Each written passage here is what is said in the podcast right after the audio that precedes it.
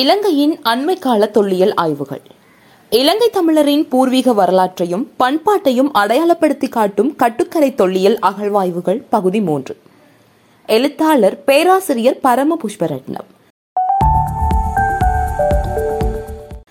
கட்டுக்கரையின் பண்டைய கைத்தொழிற்சாலைகள்.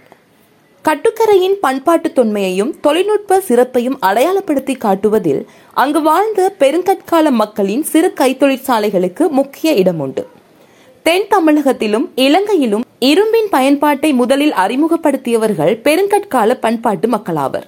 இதன் விளைவால் இதுவரை காலமும் கல்லாயுதங்களை பயன்படுத்தி வந்த மக்கள் இரும்பு கருவிகளை பயன்படுத்த தொடங்கினர்.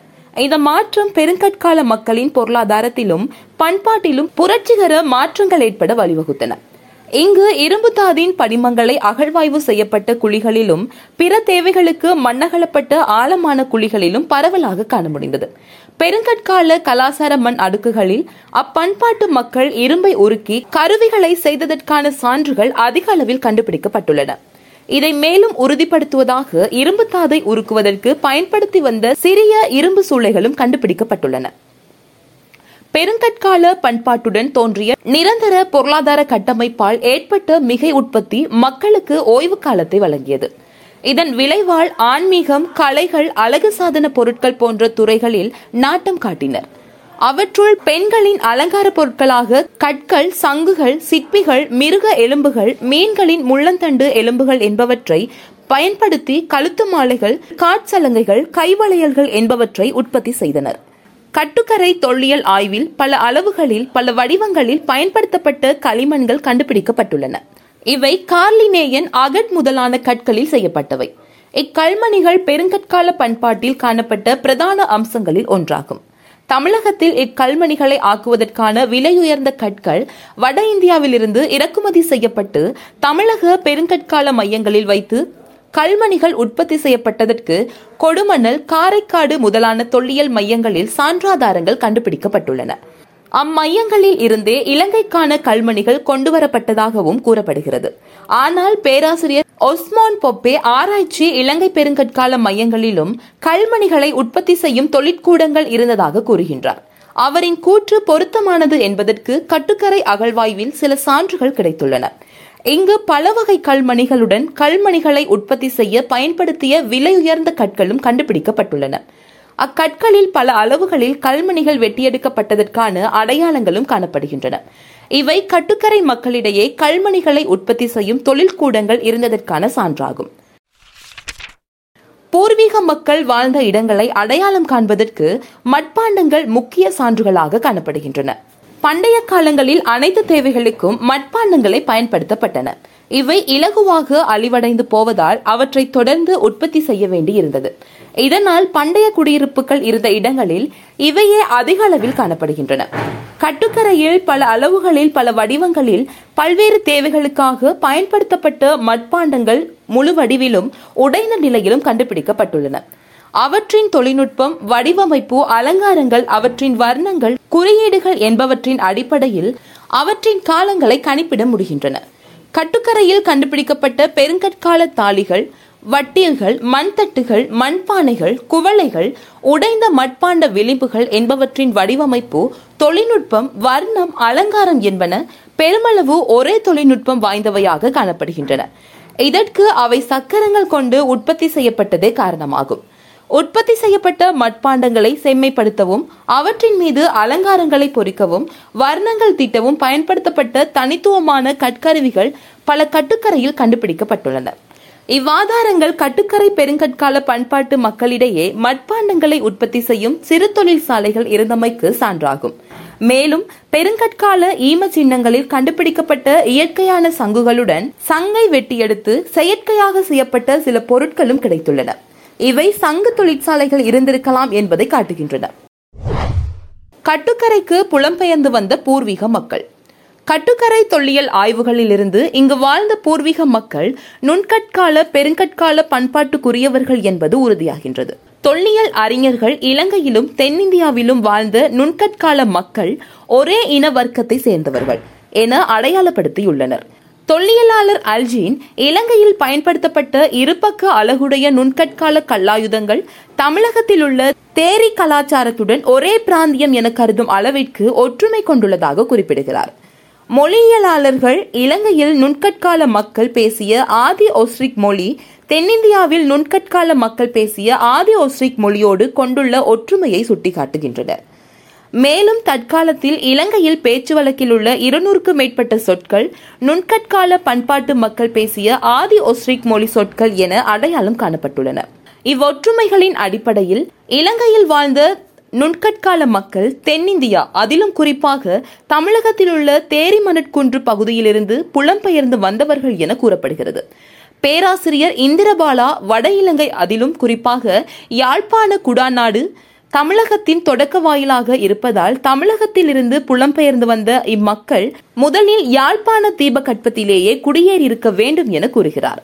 இக்குடியேற்றம் கட்டுக்கரையிலும் ஏற்பட்டதை அங்கு கண்டுபிடிக்கப்பட்ட சான்றுகள் உறுதி செய்கின்றன.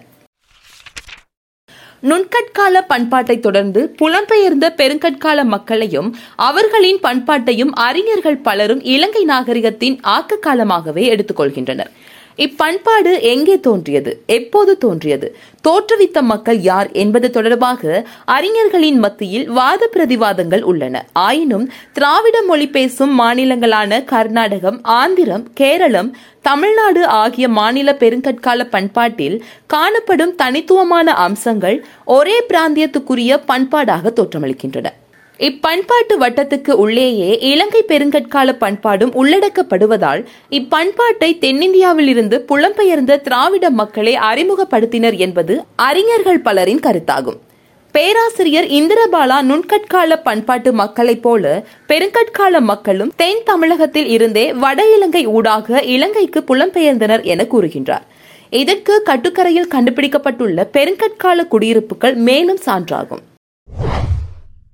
பெருங்கற்கால பண்பாடும் நாக இனக்குழுவும். கலாநிதி சிரான் தெரணியாகல போன்ற அறிஞர்கள் இலங்கைக்கு பெருங்கற்கால பண்பாட்டை அறிமுகப்படுத்தியவர்கள் நாக இன மக்கள் என அடையாளப்படுத்தி கூறுகின்றனர். பேராசிரியர் இந்திரபாலா இம்மக்கள் தென் தமிழகத்திலிருந்தே இலங்கைக்கு புலம்பெயர்ந்ததாக கூறுகின்றார். தென்னாசியாவில் பண்டு தொட்டு பயன்படுத்தப்பட்ட பெயர்களில் ஒன்றாக நாக என்ற பெயர் காணப்படுகிறது. இதற்கு மத வழிபாட்டில் நாகத்தை குளமரபு தெய்வமாக கொண்டிருந்த மக்கள் வாழ்ந்து வந்ததே காரணம் என கூறப்படுகின்றது. வட இந்தியாவில் அரசமைத்த குப்தரும் தக்கணத்தில் ஆட்சி புரிந்த சாதாவகனரும் தம்மை நாககுலத்தவர் என அழைத்துக் கொண்டனர். தமிழகத்தின் பண்டைய தலைநகரான நாகப்பட்டினம் நகரின் தலைநகர் என்ற கருத்துண்டு. சங்க காலத்தில் இப்பெயர்கள் குறுநில தலைவர்களுடனும் புலவர்களுடனும் நாடு நகர் ஊர் ஆகிய இடப்பெயர்வுகளுடனும் இணைந்து வருகின்றன. சமகால இலங்கை பாலி நூல்களிலும் பிராமிய கல்வெட்டுகளிலும் இப்பெயர்கள் அரசர்களுடனும் சிற்றரசர்களுடனும் நகரங்களுடனும் தனிநபர்களுடனும் இணைந்து வருகின்றன. கட்டுக்கரை பெருங்கற்கால குடியிருப்பு மற்றும் ஈமச்சின்ன சின்ன மையங்களில் நடாத்தப்பட்ட தொல்லியல் அகழ்வாய்வின் போது கண்டுபிடிக்கப்பட்ட நாக வழிபாட்டு சின்னங்கள் பெருங்கற்கால பண்பாட்டை இலங்கைக்கு அறிமுகப்படுத்தியவர்கள் நாக இன மக்கள் என்பதை உறுதிப்படுத்துவதில் அதிக முக்கியத்துவம் பெறுகின்றன. இவ்வகையான சான்றாதாரங்கள் இலங்கையின் வேறு எந்த பெருங்கற்கால மையங்களிலும் இதுவரை கண்டுபிடிக்கப்பட்டதாக தெரியவில்லை. இந்த அகழ்வாய்வின் போது முதலாவது ஆய்வுக்கு எடுத்துக்கொள்ளப்பட்ட ஆய்வுக்குழியில் இருந்து இப்பிரதேசத்துக்கு அந்நியமான வெண்மையான கற்கள் கண்டுபிடிக்கப்பட்டன. அக்கற்களில் சில வடிவங்கள் செயற்கையாக செதுக்கப்பட்டிருந்தன. அக்கற்களை ஆய்வு செய்த தமிழக ஆய்வாளர்கள் அவற்றில் செதுக்கப்பட்டுள்ள உருவம் நாகப்பாம்பை பிரதிபலிப்பதாக கூறுகின்றனர். மேலும் முதலாம் இரண்டாம் ஆய்வு குழிகளில் இருந்து பல்வேறு அளவுகளில் பல வடிவங்களில் சுடுமண் நாக சிற்பங்கள் கண்டுபிடிக்கப்பட்டுள்ளன. அவற்றுள் பெரிய அளவிலான நாக சிற்பங்கள் சில சாதாரணமாக படுத்த நிலையில் வடிவமைக்கப்பட்டுள்ளன. ஏனைய நாக சிற்பங்கள் வாயை பிளந்து படமெடுப்பது போன்ற தோற்றத்தில் செதுக்கப்பட்டிருந்தன. ஐந்து தலை கொண்ட சிறிய நாக சிற்பங்கள் படமெடுத்து ஆடுவது போன்ற தோற்றத்தில் காணப்படுகின்றன. இவை மண் சட்டியில் வைத்து வழிபடப்பட்டவையாக இருக்கலாம். சில சிறிய நாக சிற்பங்கள் பிடத்துடன் காணப்படுகின்றன. இச்சிற்பங்களின் கீழ்ப்பகுதி காணப்படும் அரைவட்ட வளைவு இச்சிற்பங்கள் பிற தெய்வங்களுடன் இணைந்திருந்ததை காட்டுகின்றன. இந்த அம்சம் பிற்கால நாக வழிபாட்டு மரபை நினைவுபடுத்துவதாக உள்ளது. பெருங்கற்கால பண்பாட்டுக்கும் நாக இன மக்களுக்கும் இடையிலான தொடர்பை மேலும் அடையாளப்படுத்துவதில் இரண்டாயிரத்து பதினாறு தொடக்கம் இரண்டாயிரத்து பதினேழு காலப்பகுதியில் நாகப்படுவான் என்ற இடத்தில் மேற்கொள்ளப்பட்ட அகழ்வாய்வுகள் மேலும் முக்கியத்துவம் பெறுகின்றன. இவ்விடம் கட்டுக்கரைக்கு வடக்கே ஏறத்தாழ ஐம்பது கிலோமீட்டர் தொலைவில் பூநகரி பிராந்தியத்தின் காட்டுப்பகுதியில் உள்ள சிறிய கிராமம் ஆகும் இங்கே நாகப்படுவான் என்ற இடப்பெயரே நாக மக்களோடு தொடர்புடையதாக காணப்படுகிறது. இப்பெயர் நாகர்களின் குளம் என்ற பொருளிலேயே பயன்படுத்தப்பட்டுள்ளது. படுவம் படுவான் என்பது பழைமையான தமிழ் சொல். இது சங்க இலக்கியத்தில் ஆழமான குளம் பெரிய குளம் என்ற பொருளில் பயன்படுத்தப்பட்டுள்ளது. இதனால் நாகர்களின் குளம் என்ற பொருளை கொண்ட இடப்பெயர்வே இன்றும் மாற்றமடையாது நாகப்படுவான் என்ற பண்டைய தமிழ் சொல்லில் அழைக்கப்பட்டு வருகின்றது. கலாநிதி ரகுபதி நாகப்படுவான் என்ற இடப்பெயர் ஆதியில் இங்கு நாகத்தை குளமரபாக கொண்ட மக்கள் வாழ்ந்ததன் காரணமாக தோன்றியது என கூறுகிறார். நாகப்படுவானில் நான்குக்கு மூன்று மீட்டர் நீள அகலத்தில் ஆறு ஆய்வுக்குழிகள் ஏற்படுத்தப்பட்டு அவற்றின் இயற்கை மண் அடையாளம் காணுவரை அகழ்வு செய்யப்பட்டது. இங்கு வாழ்ந்த தொடக்க கால மக்கள் பெருங்கற்கால பண்பாட்டுக்குரியவர்கள் என்பதை நான்காம் ஐந்தாம் ஆய்வுக்குழிகளில் கண்டுபிடிக்கப்பட்ட பெருங்கற்கால ஈமத்தாளிகளின் எச்சங்கள் உறுதி செய்கின்றன. அவற்றுள் இரண்டாம் மூன்றாம் ஆய்வுக்குழிகளில் கண்டுபிடிக்கப்பட்ட சான்றாதாரங்களில் தொன்னூறு வீதமானவை நாக வழிபாட்டுடன் தொடர்புடையவையாக காணப்பட்டன. அக்குழிகளில் இருந்து களிமண் குறுமணல் உமி அல்லது வைக்கோல் என்பன கலந்து செய்யப்பட்டு பின்னர் நெருப்பினால் சுடப்பட்ட பல வகையான நாக வழிபாட்டு சின்னங்கள் கண்டுபிடிக்கப்பட்டுள்ளன. அவற்றுள் ஆண் பெண் சிலைகள் அவற்றின் பீடங்கள் நாக கற்கள் பல வடிவங்களில் வடிவமைக்கப்பட்ட நாக சிற்பங்கள் என்பன அதிக எண்ணிக்கையில் கண்டுபிடிக்கப்பட்டுள்ளன. அவற்றுள் ஆண் பெண் சிலைகள் நாக நாகினி தெய்வங்களின் சிலைகளாக கருதப்படுகின்றன. இங்கு கண்டுபிடிக்கப்பட்ட இரண்டு சான்றாதாரங்கள் பெருங்கற்கால பண்பாட்டுக்கும் நாக மக்களுக்கும் இடையிலான தொடர்பை ஆராய்வதில் அதிமுக்கியத்துவம் வாய்ந்ததாக காணப்படுகின்றன. அவற்றுள் மூன்றாவது ஆய்வுக்குழி அகழ்வாய்வின் போது கண்டுபிடிக்கப்பட்ட மண் சட்டிகளின் விளிம்பு பகுதியில் நான்கு திசைகளை நோக்கியவாறு நாகப்பாம்புகள் படமெடுத்த நிலையில் இருக்க அவற்றின் வால் பகுதிகள் சட்டிக்குள் இணைந்து சட்டியின் நடுமையத்தில் ஒரு வளையமாக காணப்படுகின்றது. இம்மரபு தற்கால நாக வழிபாட்டில் செப்பு தட்டத்தில் அல்லது மட்பாத்திரத்தில் நாகப்பாம்புகளை வைத்து வழிபடுதல் அல்லது நாகதோஷம் நீங்குவதற்காக அதனை ஆலயங்களுக்கு கொடுக்கும் மரபை நினைவுபடுத்துவதாக உள்ளது. இவற்றிலிருந்து நாகதோஷம் நீங்குவதற்கு நாகப்பாம்பை மண் சட்டியில் வைத்து வழிபடுதல் அல்லது ஆலயங்களுக்கு கொடுக்கும் மரபு இலங்கையில் பெருங்கற்கால பண்பாட்டிலிருந்து தோன்றியதென கூறலாம். இவ் ஆய்வுக்குழியின் இன்னொரு இடத்தில் பெரிய பானையும் பானையின் மேற்பகுதியின் மையத்தில் நீண்ட வாய்ப்பகுதியும் அதை சுற்றி மூடிய நிலையில் நான்கு சிறு கலசங்களும் காணப்படுகின்றன. பானையின் மூன்று திசைகளிலும் தெய்வங்கள் அமர்ந்திருக்கும் பீடங்கள் காணப்படுகின்றன. அவற்றில் அமர்ந்துள்ள தெய்வத்தின் இடது கால் பானையை முட்டியவாறு உள்ளது. நான்காவது திசையில் சட்டியின் விளிம்பில் படமெடுத்த நாகப்பாம்பு காணப்படுகிறது. இவை நாக வழிபாட்டின் முக்கியத்துவத்தை எடுத்து காட்டுகின்றன இப்பானையில் செய்யப்பட்ட துவாரமும் அதை சுற்றி கவிழ்ந்த நிலையில் வைக்கப்பட்டிருக்கும் சிறிய கலசங்களும் மேலும் முக்கியத்துவம் வாய்ந்தவையாக காணப்படுகின்றன. இதனால் இப்பானைகளுக்குள் இருக்கக்கூடிய சின்னங்களை கண்டறியும் நோக்கில் தமிழக தொல்லியல் அறிஞர் வை. சுப்பராலயு அவர்களின் ஆலோசனையுடன் ஆராய்ந்த போது அதற்குள் ஆழமான நாகப்பாம்பு சிலைகளை கண்டுபிடிக்க முடிந்தது. இதிலிருந்து நிலத்தில் நாட்டப்பட்ட நாகப்பாம்பு சிலையை அரைவட்ட வடிவில் செய்யப்பட்ட பானையால் மூடி அதை அக்கால மக்கள் வழிபட்டனர் என்பது தெரிய வந்துள்ளது இம்மரபே பிற்காலத்தில் பாம்பு புற்று வழிபாடு தோன்ற காரணமாக இருந்துள்ளது. இவ்வழிபாடு பற்றிய பழந்தமிழ் இலக்கியங்களிலும் பல ஆதாரங்கள் காணப்படுகின்றன.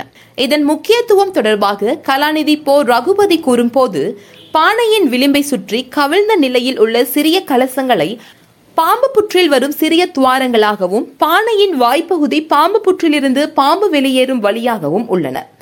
பிற்காலத்தில் பாம்பு புற்றை நாக தெய்வத்தின் ஆலயமாக கொண்டு படையல் செய்து வழிபடும் மரபு தோன்றுவதற்கு முன்னோடியாக இருந்த பூர்வீக வழிபாட்டு மரபையே நாகப்படுவானில் கண்டுபிடிக்கப்பட்ட வழிபாட்டு மையம் உறுதிப்படுத்துவதாக கொள்ள முடிகின்றது என குறிப்பிடுகிறார். ஆகவே இலங்கைக்கான பெருங்கற்கால பண்பாட்டை அறிமுகப்படுத்தியவர்கள் நாக இனக்குழு என அறிஞர்கள் கூறிய கருத்துக்களும் ஊகங்களும் நம்பத்தகுந்த தொல்லியல் ஆதாரங்கள் கொண்டு உறுதிப்படுத்துவதில் கட்டுக்கரை மற்றும் நாகப்படுவான் தொல்லியல் ஆய்வுகள் வரலாற்றில் அதிக முக்கியத்துவம் பெறுகின்றன எனலாம். நாகரும் தமிழரும். பௌத்த மதம் அரச மதமாக ஏற்றுக்கொள்ளப்பட்டதைத் தொடர்ந்து இலங்கை வரலாற்றை வாய்மொழி கதைகளாக பேணும் மரபும் தோற்றம் பெற்றது.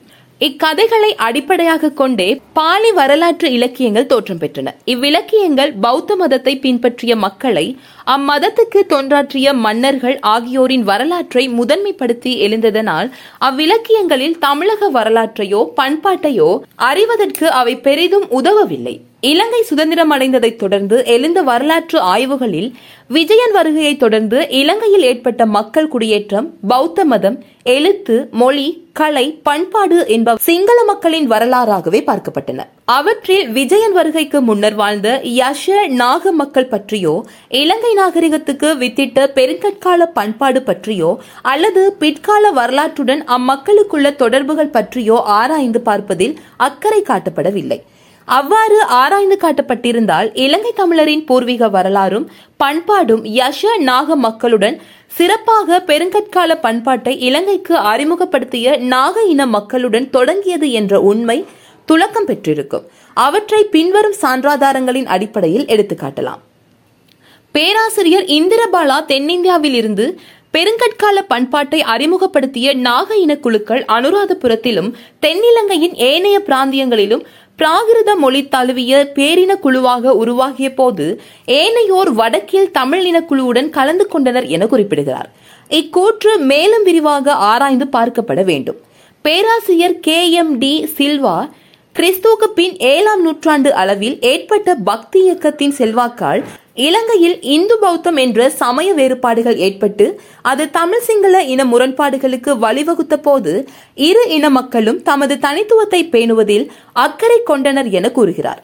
இந்நிலையில் இனம் மொழி மதம் பண்பாடு என்பவற்றால் தமிழகத்துடன் ஒன்றுபட்ட இலங்கை தமிழர் தமிழகத்துக்கு அண்மையில் உள்ள வடக்கு கிழக்கு மாகாணங்களை தமக்கு பாதுகாப்பான பிராந்தியம் என கருதினர். ஆயினும் இப்பக்தி இயக்கத்துக்கு முன்னர் இங்கு வாழ்ந்த நாக இன குழுக்களின் ஒரு பிரிவினர் பௌத்த மதத்தையும் அம்மத மொழியான பிராகிருதத்தையும் ஏற்றுக்கொள்வதற்கு முன்பதாகவே இவ்வினக்குழுக்கள் வடக்கில் மட்டுமல்ல கிழக்கிலும் தென்னிலங்கையின் பல வட்டாரங்களிலும் தமிழ் மொழி பேசும் நாகர்களாகவே வாழ்ந்துள்ளனர் என்பதற்கு ஆதாரங்கள் காணப்படுகின்றன. இதனால் இலங்கையில் தமிழ் மொழியின் தோற்ற காலம் பெருங்கற்கால பண்பாட்டின் முதிர்ச்சி நிலையில் உருவானதென கூறலாம். தென்னாசியாவில் தோன்றிய முதலாவது எழுத்து வடிவம் பிராமி என அழைக்கப்படுகிறது. வட இந்தியாவில் அசோக மன்னனது ஆட்சி காலத்தில் இருந்து கல்வெட்டுக்களை எழுதுவதற்கு பிராமி எழுத்து பயன்படுத்தப்பட்டதால் இதற்கு அசோக பிராமி அல்லது வட பிராமி என பெயரிடப்பட்டுள்ளது. இவ்வெழுத்தே கிறிஸ்துவுக்கு முன் மூன்றாம் நூற்றாண்டிலிருந்து பௌத்த மதம் பரவிய தென்னாசிய தென்கிழக்காசிய நாடுகள் பலவற்றின் தொடக்க கால எழுத்தாக இருந்ததென கூறப்படுகிறது. ஆனால் இன்றைக்கு ஐம்பது ஆண்டுகளுக்கு முன்னர் சிங்கள எழுத்தின் தோற்றம் வளர்ச்சி பற்றிய ஆராய்ந்த பெர்னாந்தோ சத்தமங்கல கருணாரத்ன ஆரிய அபயசிங்கா போன்ற அறிஞர்கள் பௌத்த மதத்துடன் வடபிராமி எழுத்து இலங்கைக்கு அறிமுகமாவதற்கு முன்னர் இங்கு திராவிட எழுத்து முறை பயன்பாட்டில் இருந்ததாக குறிப்பிடுகின்றனர். அண்மைக்கால அனுராதபுரத்திலும் தமிழகத்தில் ஆதிச்ச நல்லூரிலும் கண்டுபிடிக்கப்பட்ட பெருங்கற்கால மட்பாண்ட பிராமிய சாசனங்கள் பற்றிய நவீன கால கணிப்புகள் வடபிராமி எழுத்துக்கு முன்னூறு ஆண்டுகளுக்கு முற்பட்டதென கணித்துள்ளனர். இப்புதிய கால கணிப்புகளால் வட இந்தியாவிற்குரிய பிராமி எழுத்து தமிழகத்திலிருந்து அல்லது இலங்கையிலிருந்து சென்றிருக்க வேண்டும் என்ற வலுவான புதிய கருத்துக்களும் முன்வைக்கப்பட்டு வருகின்றன. இக்கருத்து மாற்றங்கள் இலங்கையின் தொடக்க கால எழுத்தையும் தமிழ் மொழியையும் இலங்கையில் வாழ்ந்த நாக இன மக்களுடன் தொடர்பு படுத்தி பார்ப்பதற்கு வழிவகுத்துள்ளன. தென்னாசியாவில் பௌத்த மதம் பரவிய எல்லா நாடுகளிலும் பிராகிருதமே கிறிஸ்துவுக்கு பின் நான்காம் நூற்றாண்டு வரை கல்வெட்டு மொழியாக இருந்துள்ளது. ஆனால் தமிழகத்தில் பௌத்த மதம் பரவிய போதும் அதன் கல்வெட்டு மொழி தமிழாக இருந்ததுடன் தமிழ் மொழிக்கே சிறப்பான எழுத்து வடிவங்களையும் கொண்டுள்ளன. இதனால் இக்கல்வெட்டுக்கள் தமிழ் பிராமிய கல்வெட்டுக்கள் என அழைக்கப்படுகின்றன. அதேவேளை தமிழகத்திலும் இலங்கையிலும் பிராமி எழுத்துக்கள் கல்லில் எழுதப்படுவதற்கு முன்னரே அவ்வெழுத்துக்களை மட்பாண்டங்களில் எழுதும் மரபும் இருந்துள்ளது. இம்மரபு இரு நாடுகளுக்கும் உரிய தனிப்பண்பாக காணப்படுகின்றன. இது பெருங்கற்கால பண்பாட்டின் முதிர்ச்சி நிலையில் தோன்றிய மரபாகும். தமிழகத்தில் இதுவரை நூற்றுக்கு மேற்பட்ட பெருங்கற்கால மையங்களில் இருந்து பிராமி எழுத்து பொறித்த மட்பாண்ட சாசனங்கள் கண்டுபிடிக்கப்பட்டுள்ளன. அச்சாசனங்களில் மட்பாண்டத்தை செய்தவர்களின் அல்லது அவற்றை பயன்படுத்தியவர்களின் பெயர்களே பெரும்பாலும் காணப்படுகின்றன.